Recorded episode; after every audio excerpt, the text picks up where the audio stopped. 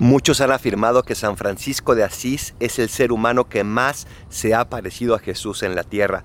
Y puede ser que así sea. ¿Por qué? Porque Jesús tuvo dos virtudes preciosas.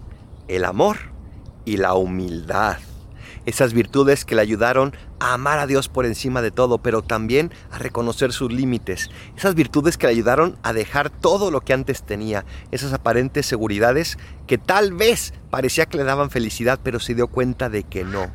Por eso Francisco fue capaz de hacer grandes cosas y seguímonos y seguimos queriéndolo y admirándolo, porque nos dejó una hermosa herencia.